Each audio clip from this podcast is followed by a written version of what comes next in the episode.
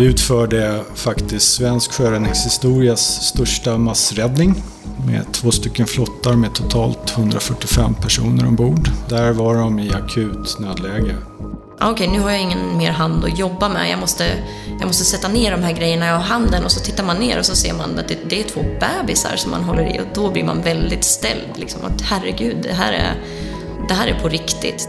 Tusentals människor tar sin flykt över Medelhavet. Svenska sjöräddare och svensk kustbevakning visste inte vad som väntade när de gav sig ut i sina båtar.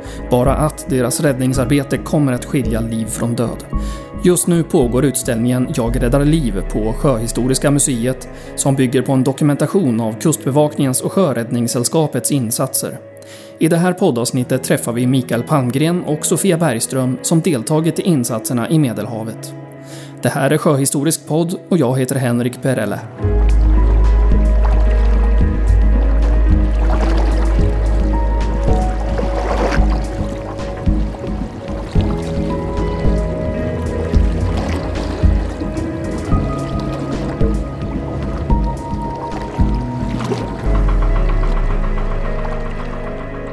Det är ett sånt speciellt uppdrag som Kustbevakningen får. Det är inte, det är inte varje år som vi har åkt iväg på sådana här operationer så det är klart man tyckte att det verkade spännande och en utmaning att få åka ner och göra något sånt här. Så det, var, det var självklart för mig att söka. Sofia Bergström har jobbat på Kustbevakningen i Stockholm i sex år och är stationerad på Djurö och båten Jakt. Våra dagar brukar vara runt 14-15 timmar långa. Eh, vi på, om vi ser båtdelen då, på det som ändå är största delen av året, då patrullerar vi mycket i vårt eh, område. Och vi eh, har både kontrollverksamhet och vi har eh, miljöberedskap som vi har 24-7 och livräddning om det skulle behövas. Det är väl de huvudsakliga uppgifterna vi har. Jag tänkte så här när jag åkte ner att eh, klart att jag ska ställa upp och hjälpa till. Vad händer om jag måste fly någon gång i livet? Vem skulle hjälpa mig? Mikael Palmgren är aktiv i Svenska Sjöräddningssällskapet på Räddningsstation Stockholm. Som eh, frivillig i Svenska Sjöräddningssällskapet så har vi ett, eh, ett frivilligt engagemang eh, där jag egentligen skänker min tid till den ja, volontära verksamheten. Vi Räddningsstation Stockholm som jag hör till har då två stycken bryggor och eh, ett antal båtar som vi då frivilliga bemannar eh, isfri tid egentligen. Och vårt uppdrag är då under Sjöfartsverket eh, utföra sjöräddning i ja, våra farvatten helt enkelt. Kriget i Syrien har pågått sedan våren 2011. Andra konflikter i världen har också bidragit till det stora antalet flyktingar över Medelhavet. Människor flyr från krig i bland annat Afghanistan, Eritrea, Somalia och Nigeria. Från början var den centrala vägen in i EU båtvägen över Medelhavet från Libyen till Italien. Sedan några år väljer allt fler att gå via den östra medelhavsrutten från Turkiet till Grekland. Turkiet är granne med Syrien och flyktingarna behöver därför inte betala smugglare för att korsa landsgränserna i samma utsträckning. När resan blir billigare har fler möjlighet att fly. Poseidon var en operation som leddes av eh, Frontex som är EUs gränsorgan. Eh, och Kustbevakningen eh, var med i den operationen från hösten 2015 till våren 2017. Så ganska lång tid. Vi hade två mm, ribbåtar, ungefär 12 meter långa, placerade på Lesvos under den tiden. Och vi var ungefär sju personer där samtidigt som jobbade. Och så byttes vi av med jämna mellanrum så kom det nya besättningar och patrullerade där mellan Turkiet och Grekland. Den huvudsakliga uppgiften vi hade var gränskontroll i och med att vi var där och jobbade för Frontex. Men eh, om man tittar på vad vi gjorde så var det ju i början till stor del mest livräddning. För att det var det som var den, det som behövdes då. Det var ju otroligt mycket människor som kom över. Så det var, det var det som vi höll på med allra mest i början. Och sen så övergick det mer och mer till gränskontroll ju mer eh, flödet av människor minskade. alla får som en utbildning innan man åker ner. Så att man är ganska väl förberedd på vad det är som väntar och hur vi jobbar och, och sådana saker. Så det kände jag inte var något stort problem. Det, vi brukar lösa det mesta tillsammans i besättningarna. Men det är klart att man var spänd och nervös första gången man åkte ner. Man hade ju egentligen ingen aning på hur man skulle reagera när man kommer ut i en sån här extrem situation. Så, men det är ganska fascinerande tycker jag hur en människas hjärna anpassar sig till olika situationer. För det som var superstressande första gången man var nere och när man verkligen gick ner i stresskonen, när man var där efter några månader, när man hade varit där flera gånger, då tyckte man att det var ganska enkelt att hantera. När man hade gjort det ett par gånger.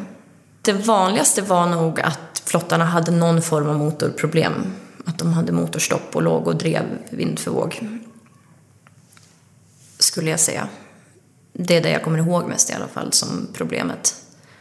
Men så ska man komma ihåg att det här var ju människor som ofta inte hade sett vatten överhuvudtaget. Så de, det var ju väldigt många gånger som man kanske kunde få igång motorn igen. Och eh, vi hade ju, i alla fall som rutin, ett, till en början att inte om båten inte behövde hjälp så lät vi dem åka till land själva och så rapporterade vi bara in en position att hit kommer de så kunde det komma landbaserad hjälp och hjälpa dem. För att det mest riskfyllda momentet är ju en förflyttning från deras båt till våran så att kunde vi undvika det så gjorde vi det. Och kunde leda in dem till land själva. Sjöräddningssällskapet gick ju ihop med eh, Schibsted heter de, medieföretaget. Och eh, startade en insamling för att göra en insats nere i Medelhavet. Och I samband med det så gick man ut central, från centralt håll och eh, frågade efter besättningar. Och jag anmälde mig väldigt snart. Det var typ i, vad kan det ha varit, september kanske 2014 måste det bli. ehm, och eh, fick Eh, inte plats förrän i Team 11 som var en bit in i eh, 2016. Då. Så jag var nere i Samos på, i februari 2016. Jag var ju jättespänd. Jag har ju hört historier från mina kompisar som har varit innan där nere om hur jobbiga uppdrag de har genomfört. Så att jag var jättespänd när jag kom ner. Men det kändes tryggt. Vi hade en eh, väldigt erfaren besättning. Och jag hade dessutom två kompisar som jag kände ganska väl där nere redan på plats. Så att eh, det gick bra. Direkt måndag morgon så började egentligen uppdraget med att ge oss ut mot eh, operationsområdet. Det som i pressen kom att kallas Dödens kust. Eh, så att det första vi gjorde var egentligen en lokal kännedomsövning där vi bara egentligen åkte igenom området och tittade på hur det såg ut. Och fick lite berättelser vad, vad de andra har, hade upplevt och vad vi kunde titta efter. Det var en lite makaber upplevelse för att eh, eh, vinden hade blåst och hade vänt. Så den har tagit med sig en del av de här flytvästarna som ligger på land. Det ligger, under den här perioden så låg det flera tusen flytvästar på land längs klipporna längs strandkanten egentligen. Och eh, de hade då flutit ut i vattnet. Och när vi kommer dit då så ligger det så här fyra, ja, tio flytvästar och flyter omkring i vattnet. Det var, för mig som svensk, som då ser man en flytväst i vattnet då blir alltså, pulsen går ju upp jättemycket och man blir jättestressad och undrar, ligger det någon i den här flytvästen? Så att, det var en eh, chockartad upplevelse. Nu var som tur var alla de flytvästar vi hittade tomma. De hade sannolikt flyttit ut på grund av att vinden vände.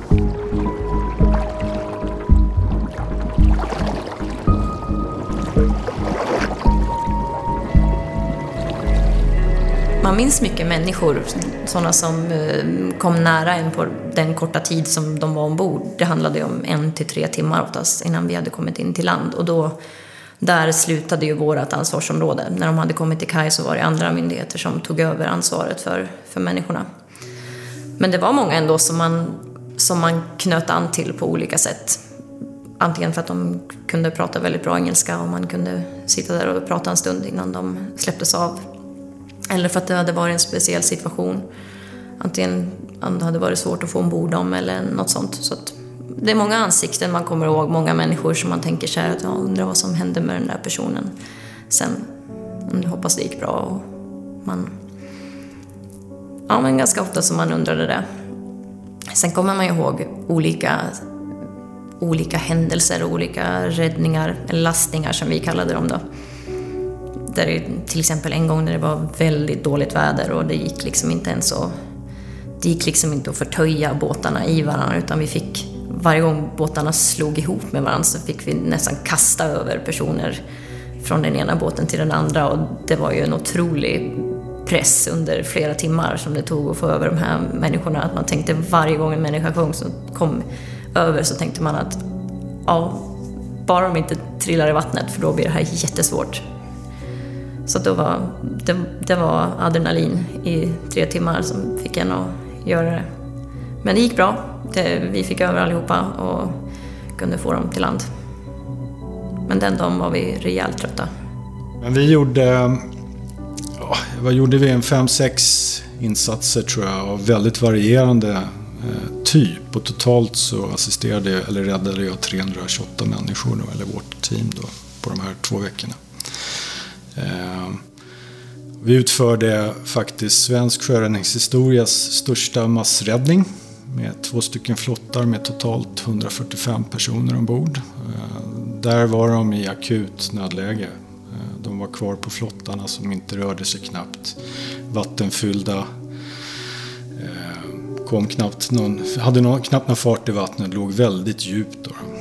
Så vi lyckades faktiskt bärga alla de här 40, 145 människorna på våra två båtar som är väldigt små för ändamålet. De är ju bara 12 meter långa och transporterar dem då in till eh, Malagari som flyktinglägret heter på, hette på Samos. Och eh, om du har 80 personer på en av de här flottarna, jag vet inte om eh, lyssnarna vet vad jag pratar om då, det är 10 meter långa gummijollar som är av jättedålig kvalitet, jättetunt gummi med tveksam motor på, alltså som någon konstig tillverkning som inte är känt. Eh, det sitter människor överallt. Eh, kvinnor och barn framförallt sitter mitt i flotten, i vattnet, eh, blir nedkylda. Längs kanterna sitter det mycket människor också. Det räcker med att någon bara reser på sig och vinglar till så har vi människor i vattnet. När vi kommer fram då är räddningen nära. Då är det mänskligt att resa sig upp och försöka ta sig dit. Många av de här människorna har inte, de har inte... Det är första gången de ser vatten. Kommer ifrån bergsområden i Afghanistan eller Irak. Och blir utsläppta på havet. Så och det, vi pratar Egeiska havet. Det är ju inte direkt eh, någon insjö utan det är ett riktigt, ett riktigt hav i Medelhavet. Stort. De flesta visade gott mod. Det var lite lustigt. Den ena båten vi kom fram till, den, eh, där jublar de när vi kom. Så de var jätteglada. Den andra båten var mer panikartat. Där var det, på, det var väldigt mycket rädsla och panik på den båten. För de var i ännu värre läge än de andra båtarna. Eh, och det som gäller då det är ju att se till att kontrollera situationen. Tittar man på videofilmer ifrån när vi gör eh, ingrepp så kan vi verka väldigt hårda emot flyktingarna. Men det är för att de verkligen måste lyda. Vi kan inte ha en bara handstormning ombord och så välter båt, eller ja, kapsejsar deras jolle och vi har 40 personer i vattnet som kanske hälften inte kan simma. Det går inte. Så därför är det ganska hårda ord. Eller ja, alltså tydlighet, fasthet, sitt ner, sit down, blir det då på engelska. Eh, och så med tecken att visa att man ska ta det lugnt. Och så tog vi då en och en över till oss. Som tur var var det ju lugnt vatten. Jag är högst tveksam på att vi hade gjort en liknande incident, eller insats om, om det hade varit lite sjö. Så, men det gick bra.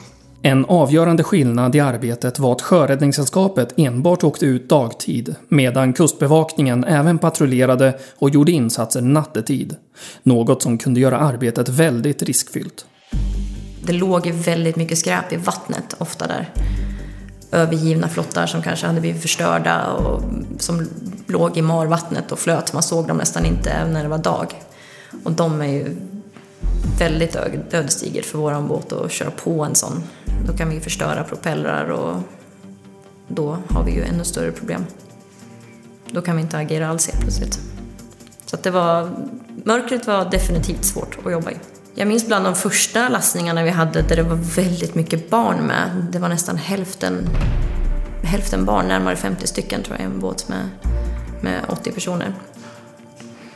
Och man vart så jag varit så tagen av situationen när det plötsligt så kom det upp två spädbarn och man höll ett i varje, en i varje hand och så tänkte man att ah, okej, okay, nu har jag ingen mer hand att jobba med. Jag måste, jag måste sätta ner de här grejerna jag har handen och så tittar man ner och så ser man att det, det är två bebisar som man håller i och då blir man väldigt ställd. Liksom, att herregud, det här är, det här är på riktigt. Det, det här händer och det händer hela tiden, hela dagarna här när man var där nere.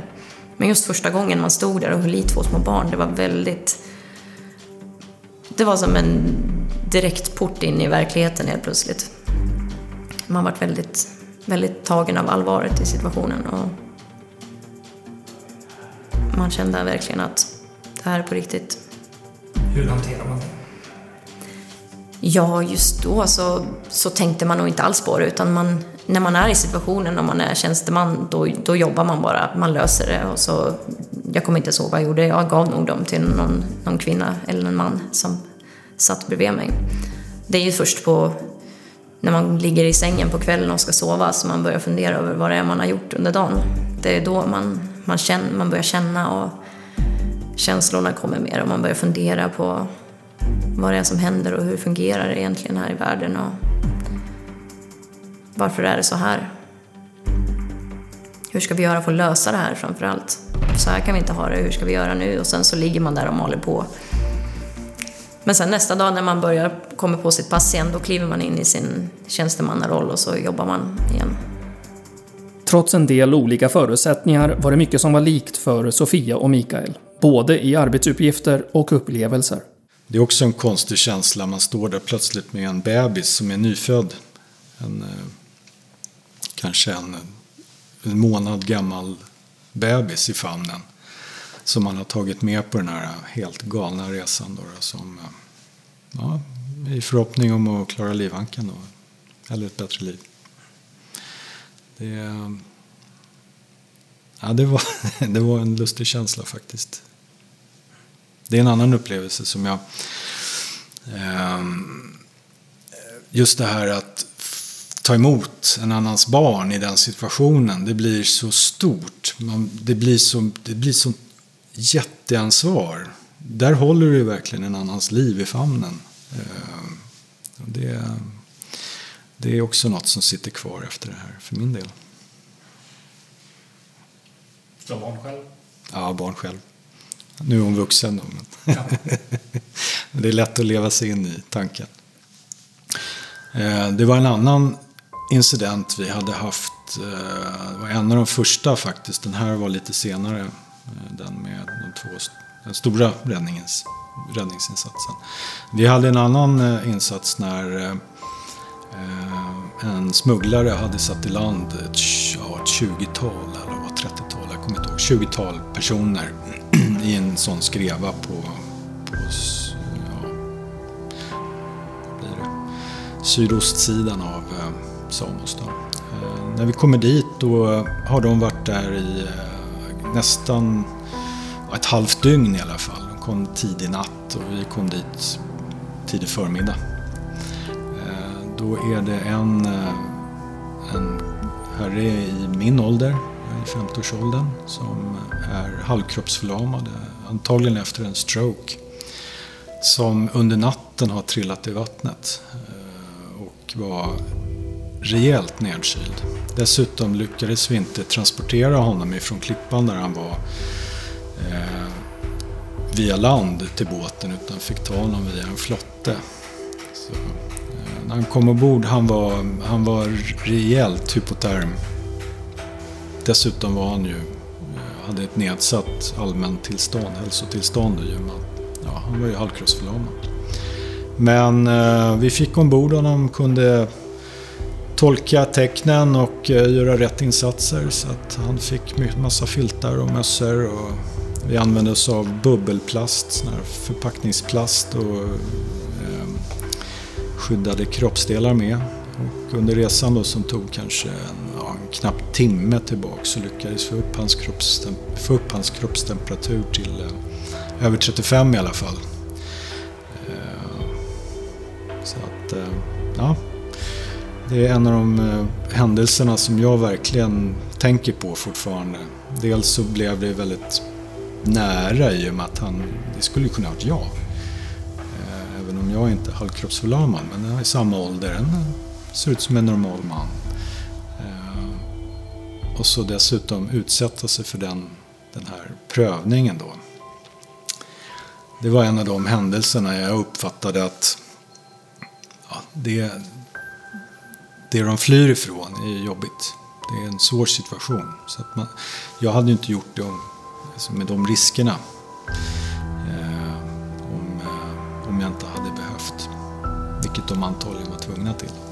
De flydde ju från krig, många utav dem. Så den händelsen sitter kvar och eh, idag undrar jag ju såklart vad, vad som hände med honom. det är en nackdel faktiskt med det här uppdraget. Att några vet jag har träffat flyktingar efteråt och fått prata med dem och träffa dem efteråt. Men eh, vi har inte gjort det. Medan Mikael och Sjöräddningssällskapet helt sysslade med räddningsinsatser hade Sofia och Kustbevakningen uppgiften att patrullera gränsen och ingripa mot obehöriga båtar, och däribland smugglare. Ja, vi kontrollerade ju alla båtar som kom in på grekiskt territorium som inte var grekiska båtar. Då. Och det var ju rutinkontroller om man säger så. Och sen så fick vi hantera varje kontroll utifrån vad vi hittade där. Vi eh, har ju gripit flertalet människor där nere, bland annat som är misstänkta för människosmuggling. Jag kan inte gå in på detaljer, det får jag inte.